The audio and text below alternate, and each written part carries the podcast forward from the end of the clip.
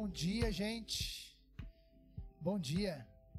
Tudo bem? A gente quer dar as boas-vindas para quem está em casa.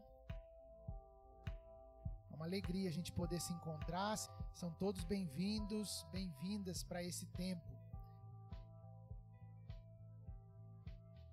Jesus, nós te adoramos. Nós bendizemos o teu nome, reconhecemos quem tu és. Queremos que nosso coração seja esse lugar onde o Senhor habite. Nós te adoramos, Deus, reconhecendo a tua grandeza, o teu poder e a tua majestade diante da nossa pequenez. Fala ao nosso coração nessa manhã, queremos ouvir a tua voz.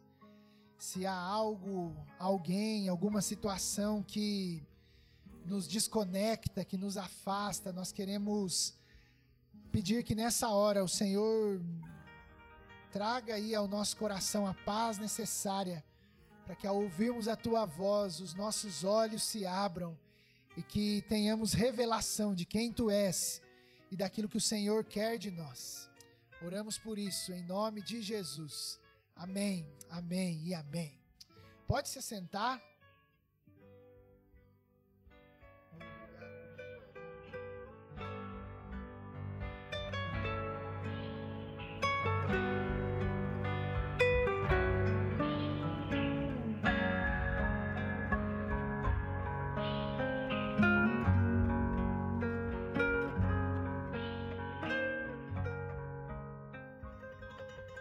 Nossa Bíblia em Lucas capítulo quatorze, abra aí o Evangelho de Lucas, capítulo quatorze.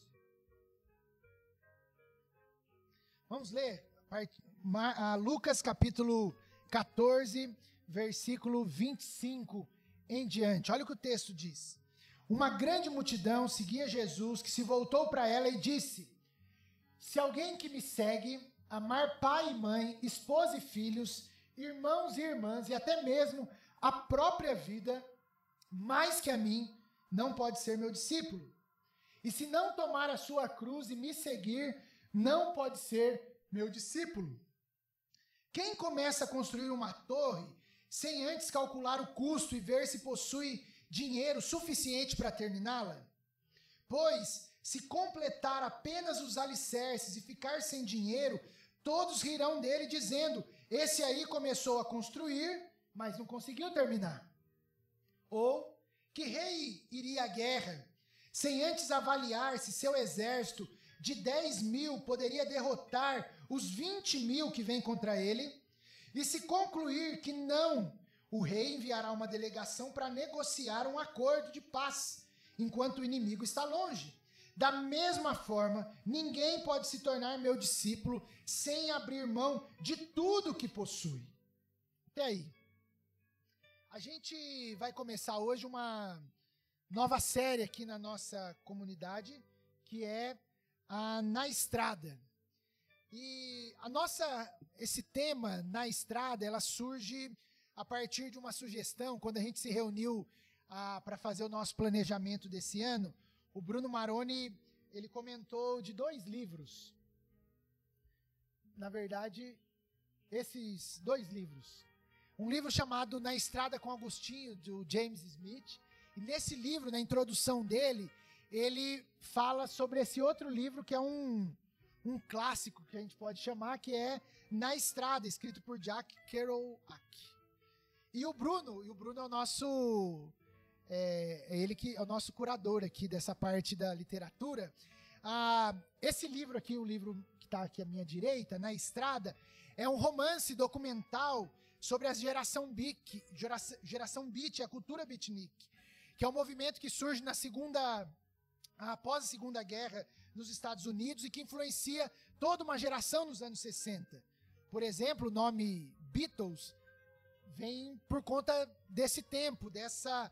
Ah, desse movimento. Então, era gente que era escritor, músico, poeta, artista, que participam desse movimento e que eles têm algumas características muito interessantes, como, por exemplo, um espírito de não pertencimento, antimaterialista, tanto que esse livro aqui É um livro que é considerado como a Bíblia da contracultura americana.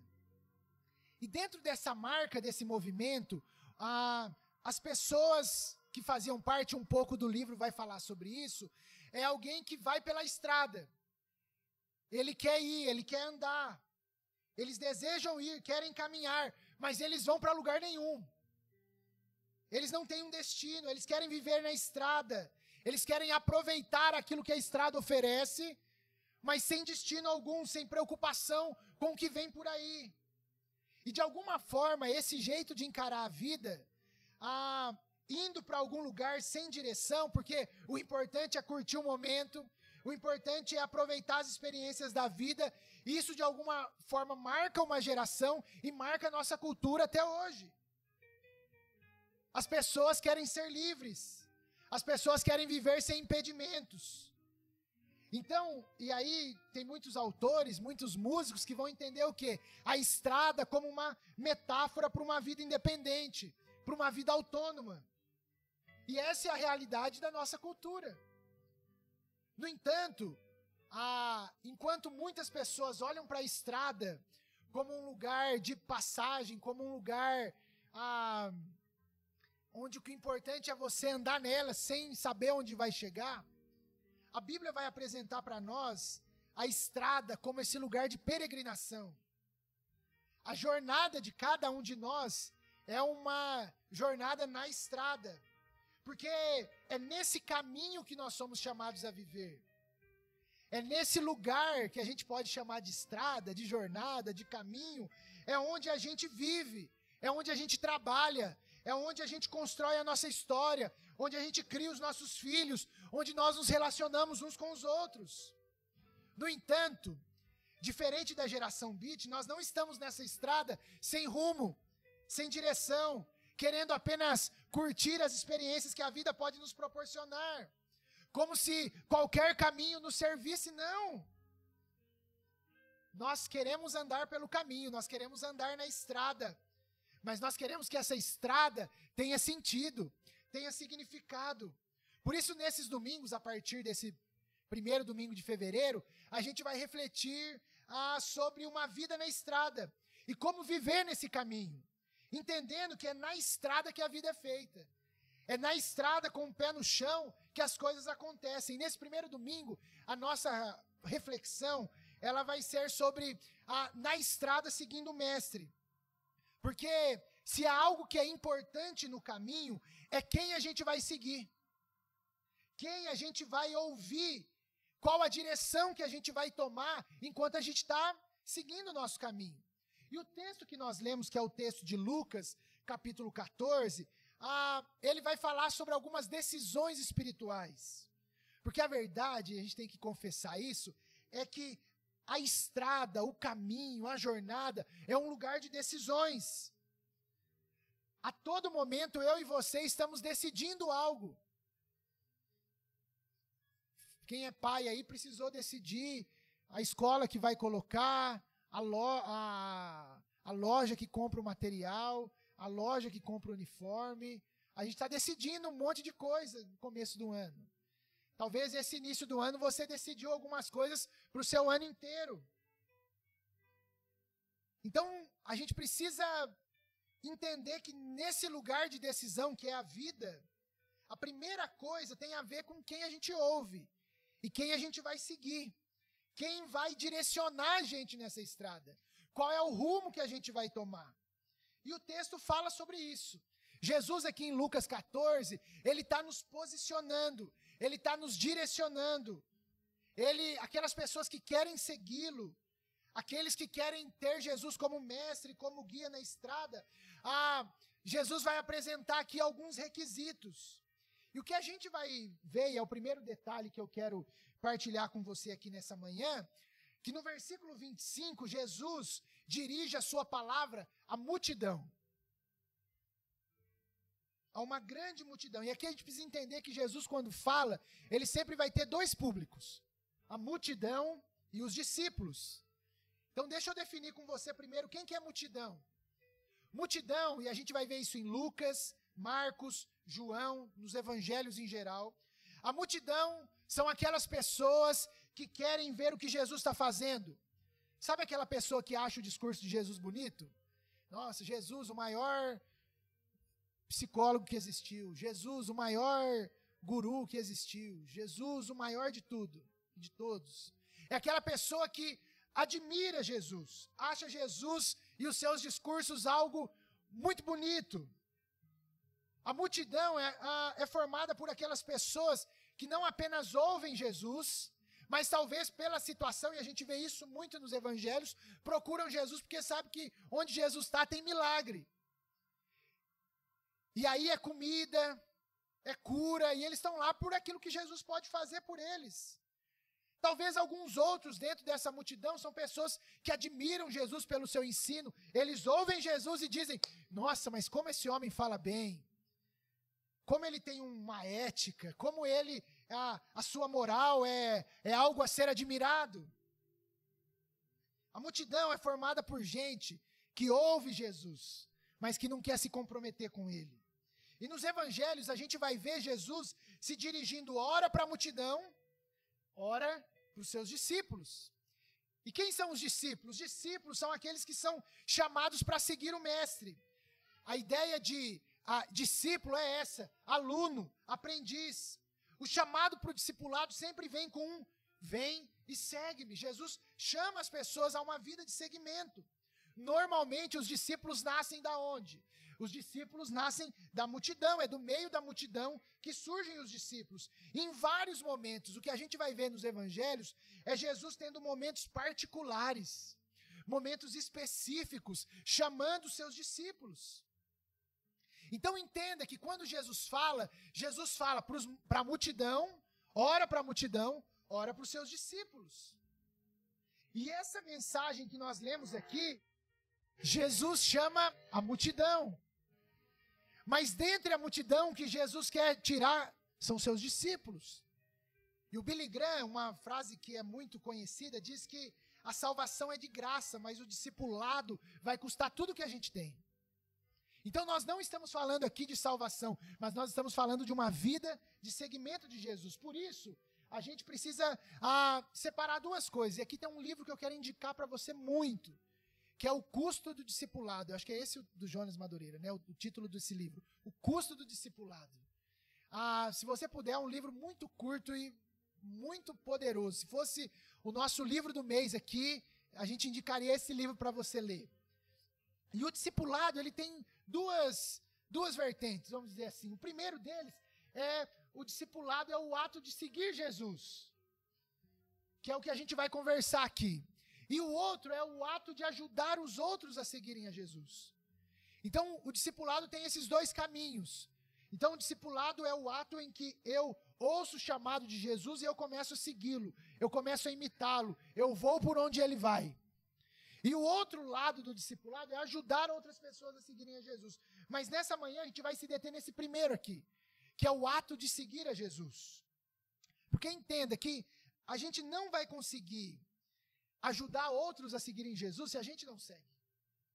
Eu não tenho como oferecer aquilo que eu não tenho. Então, a gente precisa, e essa é a nossa ideia aqui, na estrada, a primeira decisão nossa tem que ser a decisão de seguir o mestre. E o texto que a gente leu deixa claro para nós alguns critérios, alguns requisitos, para aqueles que querem seguir Jesus, para aqueles que querem não ser apenas admiradores, mas aqueles que querem agora a, terem uma vida de comprometimento com o Cristo.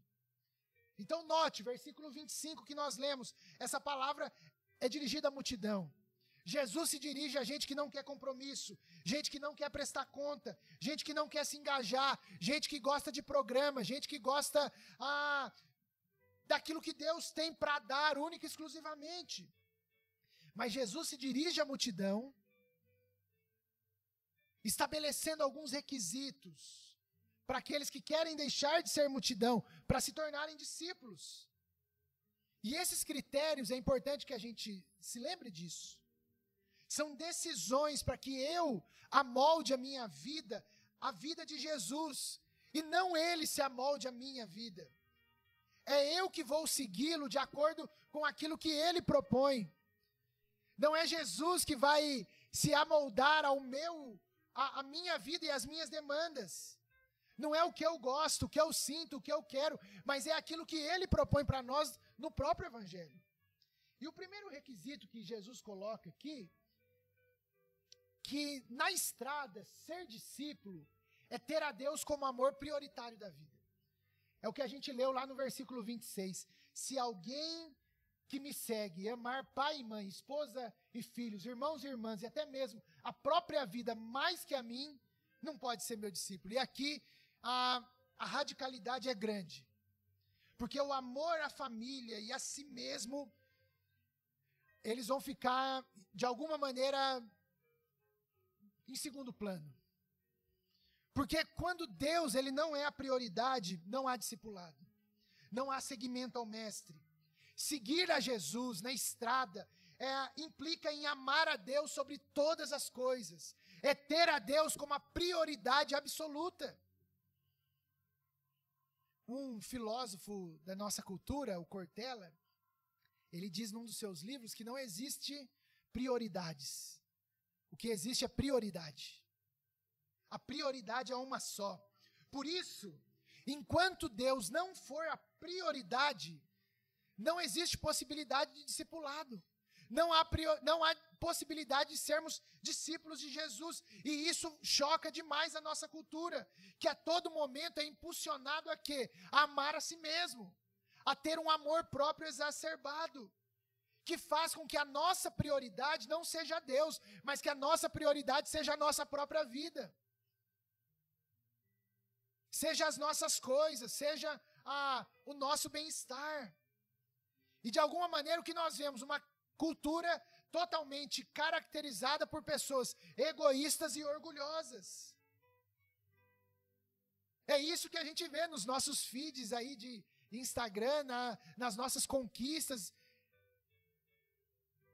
E se nós não entendermos que, se alguém quer ser discípulo de Jesus, não amá-lo acima de todas as coisas, até mesmo acima da sua própria família, essa pessoa não pode ser discípulo de Jesus. Esse é o critério. Não significa que você não vai amar a sua família, mas o seu amor, primeiro, é a Deus. A prioridade do seu amor, onde você coloca a, o seu amor, onde você empenha, em primeiro lugar, é Deus, porque o que a gente tem entendido aqui, não numa questão de hierarquia, primeiro Deus, depois a esposa, depois o trabalho, não, mas é que Deus, ele é o centro, todas as coisas orbitam em torno de Deus. Deus tem que ser o primeiro. Então, na estrada, ser discípulo é ter a Deus como o amor prioritário da sua vida. Quem você ama? Quem é o amor da sua vida? Quem é o amor da sua existência? O C S Lewis diz o seguinte: põe as primeiras coisas em primeiro lugar e teremos as segundas a seguir. Põe as segundas coisas em primeiro lugar e a gente vai perder tudo. Quem é o primeiro? Quem é o primeiro na sua vida? Quem é o primeiro no seu coração? Segundo, na estrada, ser discípulo é você ter disposição ao sofrimento. A gente vai ter essa ideia do sofrimento, tanto em Marcos, como também em Lucas capítulo nove. E o versículo é o seguinte: e se não tomar a sua cruz e me seguir, não pode ser meu discípulo. Entenda aqui, tomar a cruz não é sofrimento. Tomar a cruz não é enfermidade. Tomar a cruz não é a, a angústia, os fardos pesados da vida. Não é incomum numa conversa, num aconselhamento, alguém dizer: ah, Davi, a minha cruz está muito pesada. Mas qual é a cruz? A cruz é o trabalho, a cruz é... Não, a cruz não é nada disso. A cruz não são esses pesos que a vida impõe sobre nós. Tomar a cruz é um ato intencional, deliberado, de, se necessário for, passar por sofrimento, vergonha, perseguição. Nesse contexto e no contexto do, do, dos evangelhos, tomar a cruz é aprender a negar o eu. É aquilo que o apóstolo Paulo vai falar em Gálatas dois, vinte. Não vivo eu, mas Cristo vive em mim. E a vida que eu vivo agora, eu vivo pela fé no Filho de Deus. Ou seja, eu morri. E é fazer isso todos os dias. É tomar a cruz, é negar o eu, é crucificar o eu e seguir Jesus todos os dias.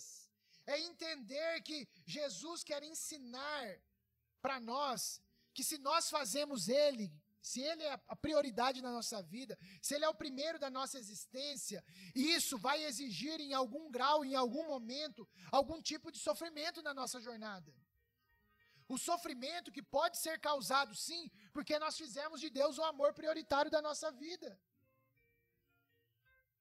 Fazer de Deus o amor prioritário da existência não ah, nos livra do sofrimento.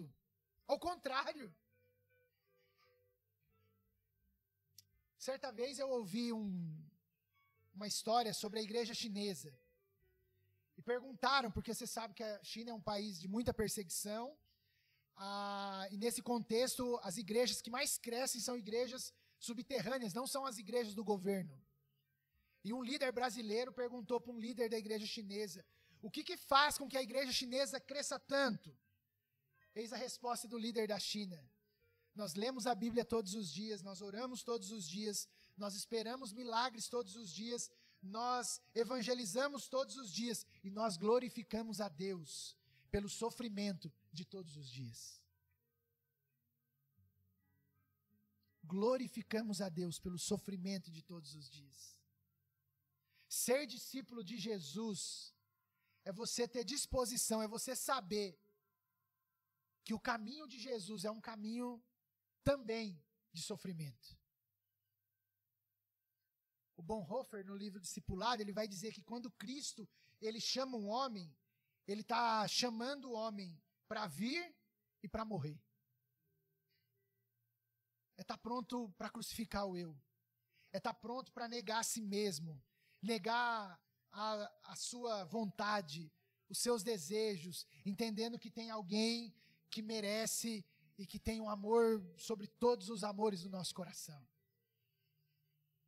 Então quem quer viver na estrada, como discípulo, precisa se lembrar que o sofrimento faz parte da nossa caminhada. Terceiro, na estrada, ser discípulo é a gente ter coragem de abrir mão de tudo que a gente possui. E talvez esse seja um dos versículos mais impopulares da Bíblia. No versículo trinta e três, olha o que Jesus diz. Da mesma forma, ninguém pode se tornar meu discípulo sem abrir mão de tudo que possui. E aqui, gente, eu pesquisei muita coisa para ver se... Sabe aquela ideia do... Vamos ver no original, para ver o que, que o original diz? E o original, gente, Jesus falou que é para abrir mão de tudo mesmo.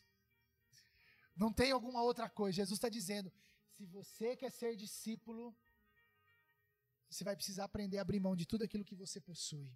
A ideia aqui é uma ideia de renúncia total, de entrega total. Por isso, talvez, o versículo, um dos mais impopulares da Bíblia. Porque o que Jesus está chamando é que os seus, aqueles que querem ser seus discípulos, eles precisam ser discípulos fazendo cálculo. Olha aí o versículo vinte e oito que nós lemos. Jesus vai dar dois exemplos aqui.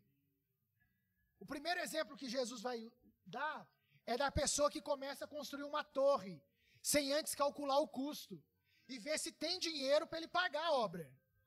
Por quê?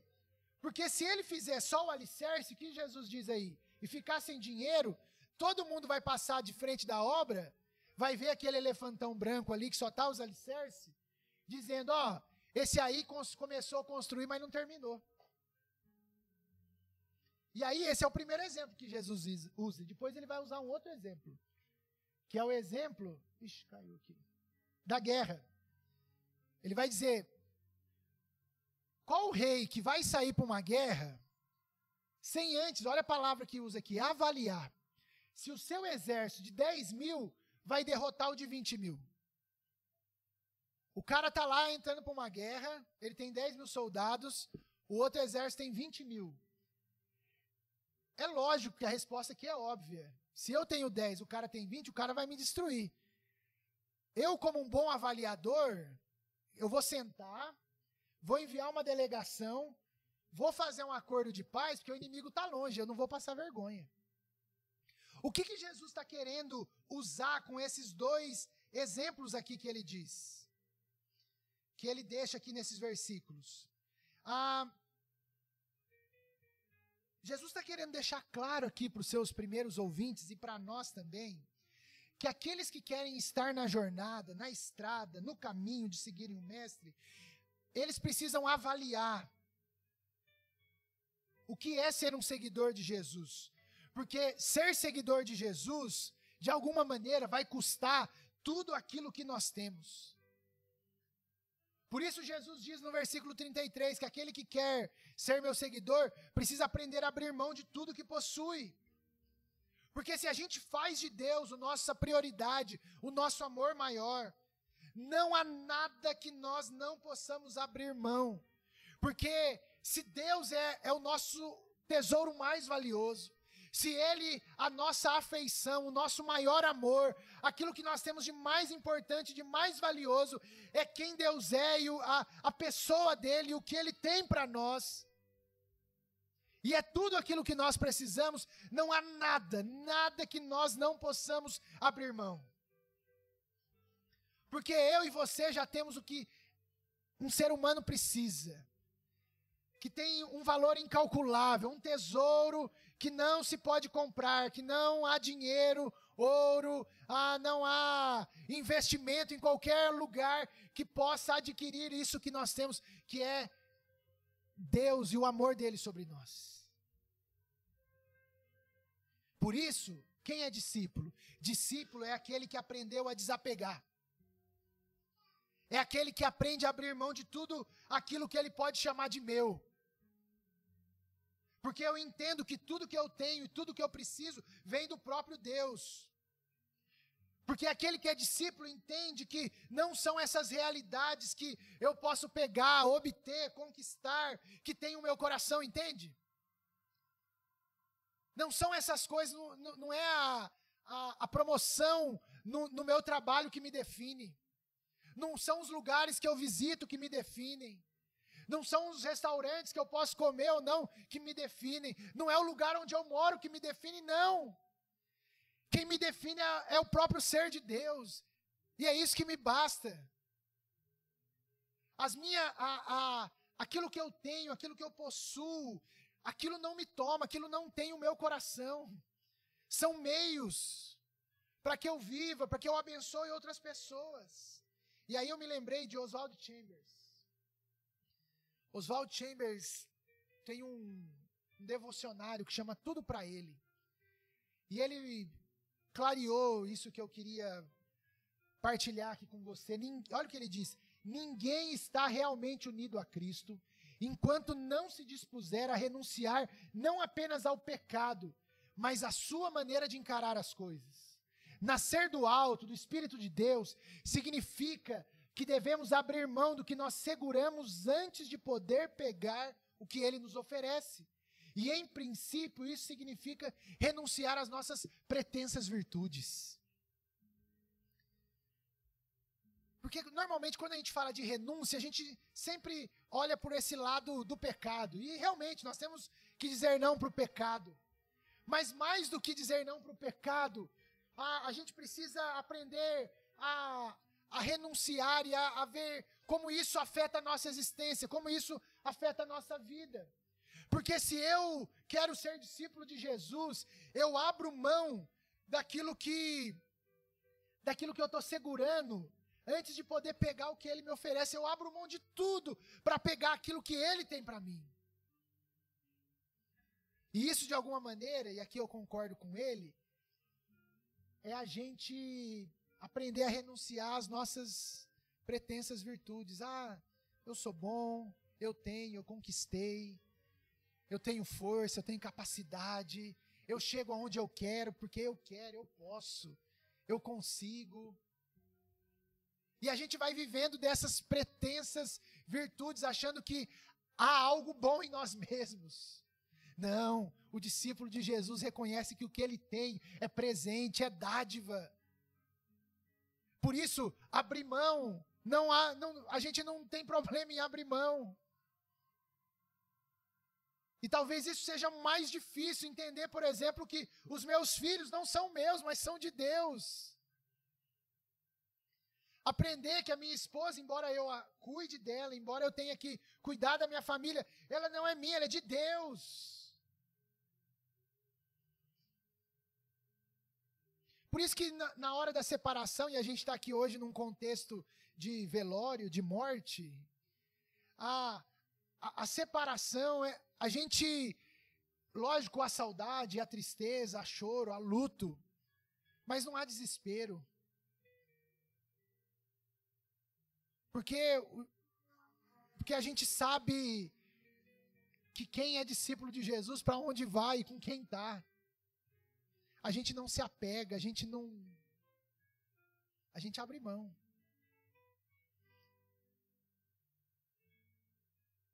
Jesus está colocando para nós aqui critérios. E olha, essa expressão aqui dos versículos é interessante que ela vai se repetir muitas vezes. Ninguém pode se tornar meu discípulo. Ele vai falar isso três vezes nesses versículos que nós lemos. Não pode ser meu discípulo.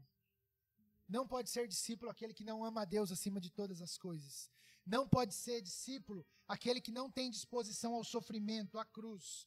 Não pode ser discípulo aquele que não abre mão de tudo e de todas as coisas.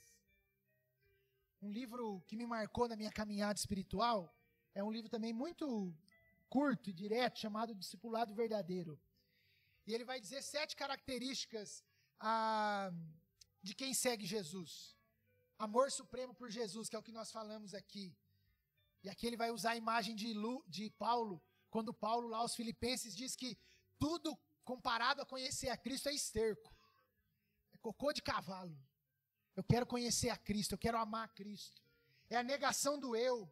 Não é abrir mão apenas do desejo, do, da posse, do prazer. Ah, quem nega o eu, entende que não tem voz. Quem nega o eu, sabe que não tem autoridade. Quando você nega o eu, sabe o que você está dizendo? Você está abdicando do trono, você está dizendo, não sou eu que mando, tem alguém que manda. É escolher deliberadamente a cruz, que nós falamos aqui do sofrimento. É uma vida dedicada a seguir a Cristo. É a obediência à vontade de Deus. É uma vida no Espírito, é uma vida de serviço aos outros.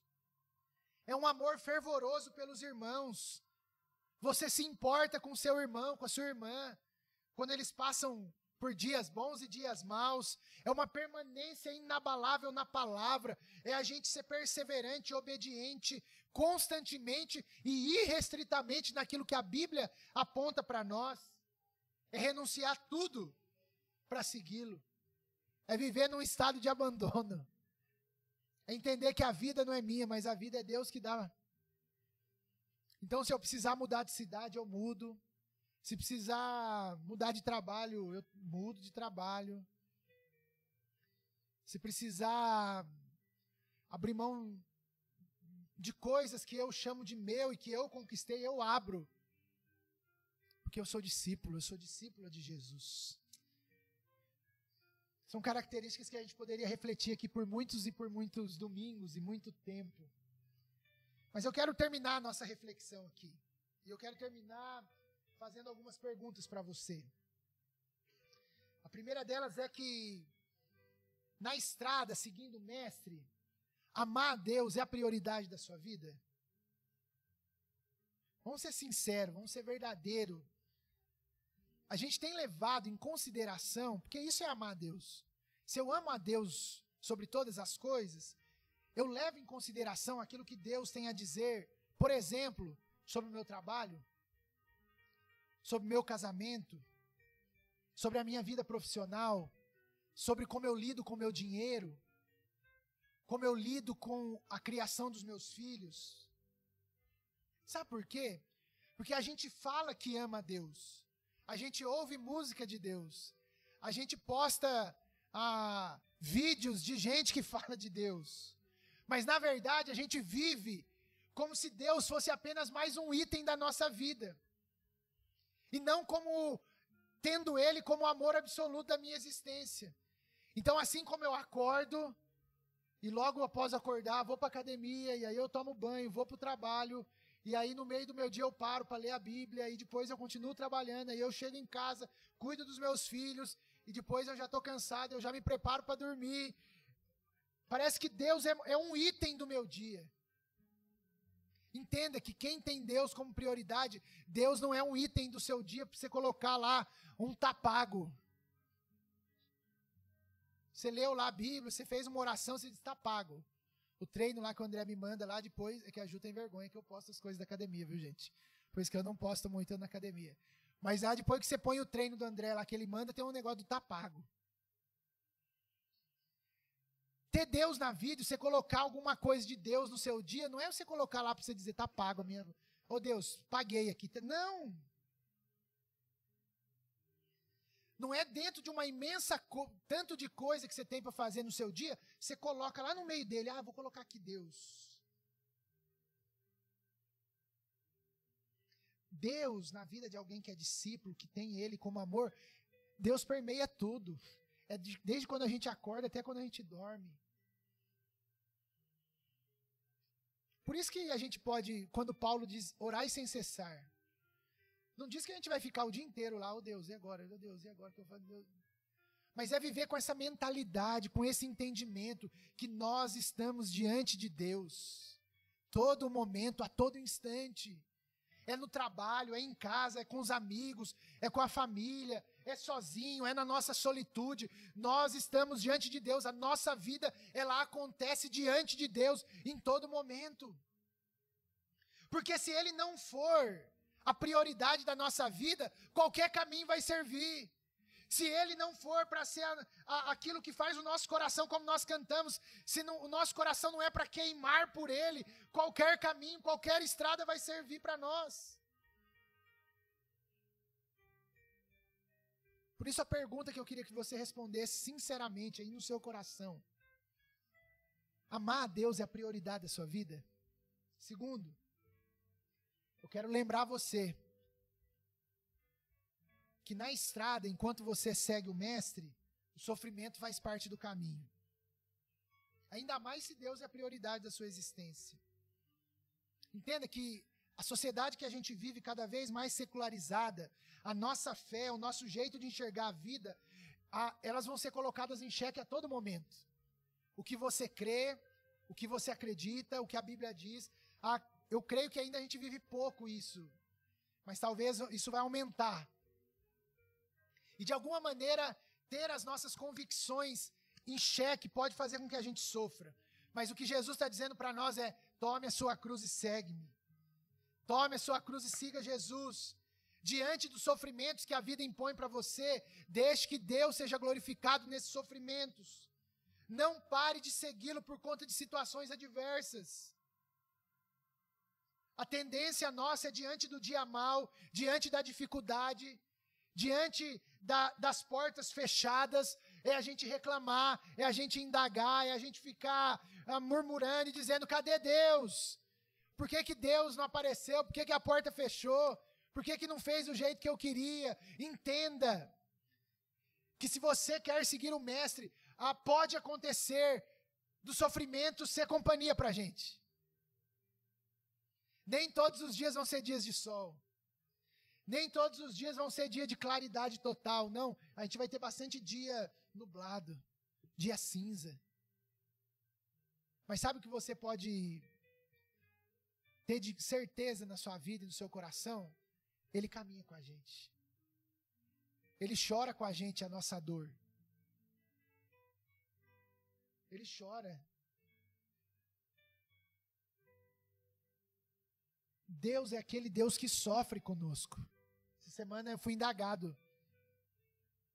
Por que que Deus às vezes parece que deixa sofrer? Não, Deus não deixa. Deus é aquele que sofre com a gente. É aquele que chora com a gente.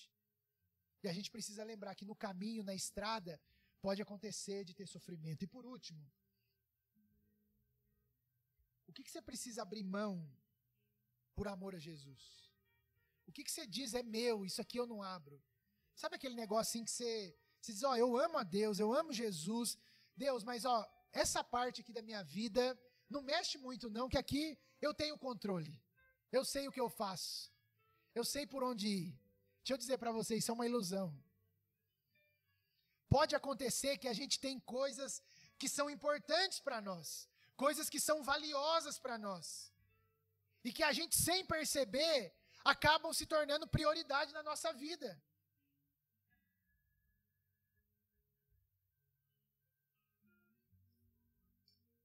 Como diz o Jeremias, abriu um confessionário aqui. Eu tenho muito essa tendência com as crianças, com os meninos. Eu tenho muito esse negócio de que eles são meus, eles são meus, eles são meus. E para mim é eu entrar em parafuso e aí eu tenho que voltar a minha... É quase uma operação espiritual, assim, para o Davi voltar a si mesmo, para lembrar, principalmente quando os meninos, acontece alguma coisa relacionada à saúde deles. E aí eu fico aquele negócio, nossa, podia ser eu no lugar deles. Acho que é um instinto também, né? Paterno, materno. Mas assim, toda vez que isso acontece, por exemplo, domingo passado aqui, depois que todo mundo foi embora, o nosso filho do meio aí, nas brincadeiras aí, bateu a cabeça na cadeira e deu uma jorrada de sangue meio assustadora, assim, pra nós, assim, que, teve que tivemos que ir pra casa pra arrumar a camisa, tudo que sangrou bastante. E aí o Lucas também é um pouco, vocês sabem, né? Um pouco mais agitado. E aí a mulher aqui do hotel ajudando a gente, na hora, aí, o, aí a gente ficou, leva para o hospital ou não leva para o hospital? Leva no hospital ou não leva no hospital? Aí a Ju, vocês sabem que a Ju é good vibes, né, gente? A Ju, pelo, por ela, tá tudo tranquilo, tudo... Naquela hora, sim, veio esse negócio, tipo, e, o que, que eu vou fazer com meu filho agora? E na hora eu... Quase uma coisa de Deus falando, Davi, eu tô cuidando. Para mim, isso são... Para você, eu não sei o que, que é valioso para você. O que, que é importante para você que você diz assim, eu não, eu não vivo sem. Eu não vivo sem. Ah, eu não vivo sem meu emprego, eu não vivo sem, sem viajar para onde eu gostaria de viajar. Eu não vivo sem, se eu não tiver isso, isso e aquilo... Deixa eu dizer para você, se você é discípulo de Jesus, o que você não consegue viver sem é sem Jesus. O restante, a gente vive. Porque o que a gente precisa é dele. Por isso, Jesus está dizendo para nós essa manhã, o que, que a gente precisa abrir mão, renunciar, desapegar. O que, que Jesus está perguntando para nós hoje de manhã, qual que é o tesouro mais valioso para você? Você reconhece que Jesus é o que você tem de mais importante?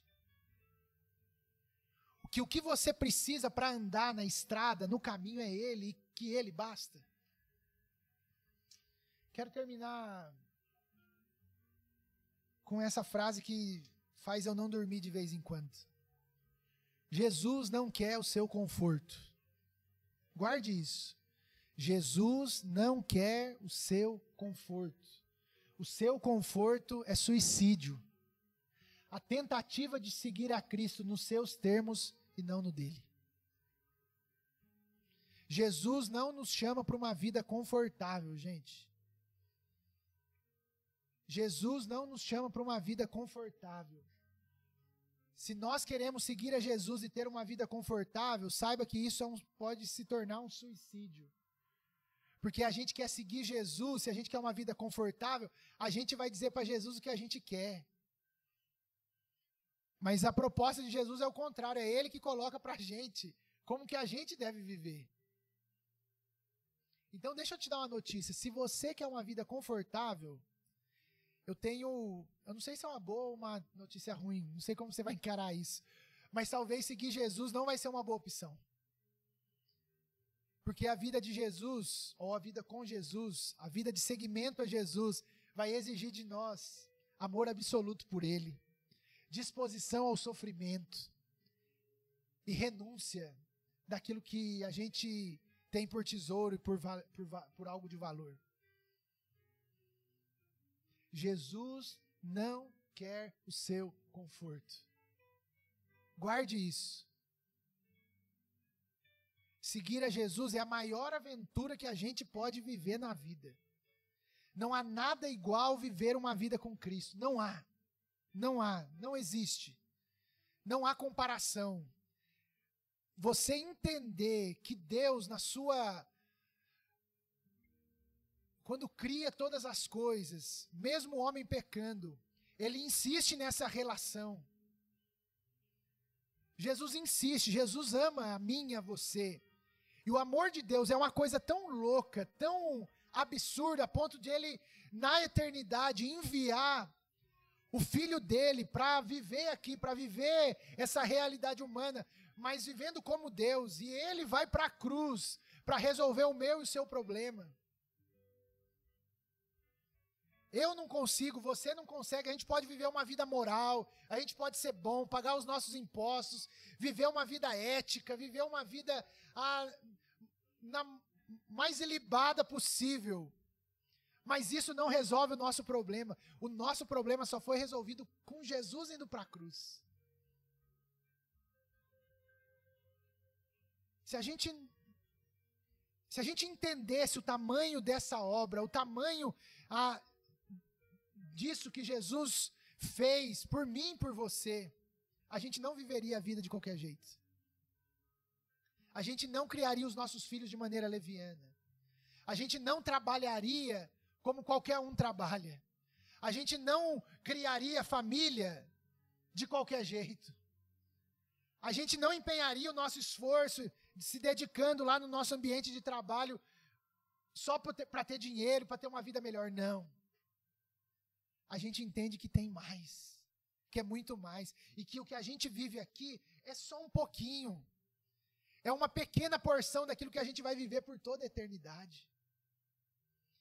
Por isso, a minha oração e o meu desejo é que Jesus, se preciso for, ele destrua os nossos confortos, para que a gente viva uma vida real e verdadeira com ele. Porque na estrada... na jornada, no nosso caminho,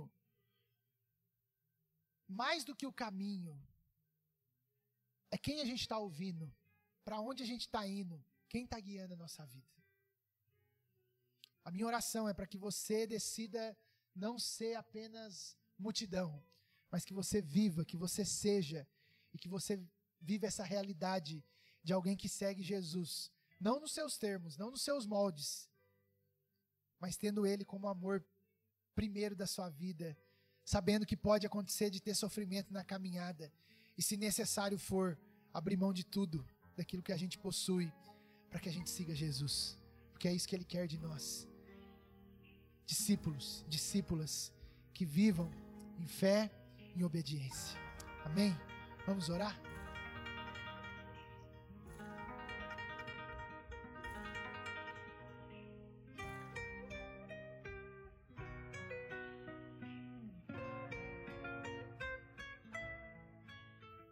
Nessa oração, talvez você pode responder essa, essa pergunta. Eu tenho amado a Deus. O que, que eu preciso abrir mão?